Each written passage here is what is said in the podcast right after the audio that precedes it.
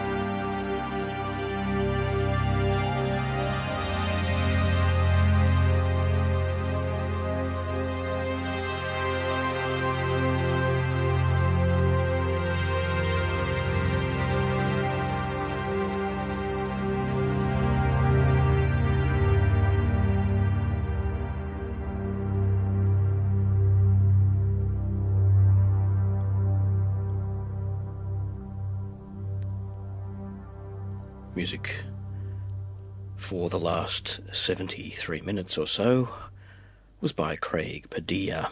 We were listening to his new album, Below the Mountain, which has been released on Spotted Peccary Records. Some of the tracks there were Currents, Woven Planet, Wandering Thought, Windspell, and Alturas.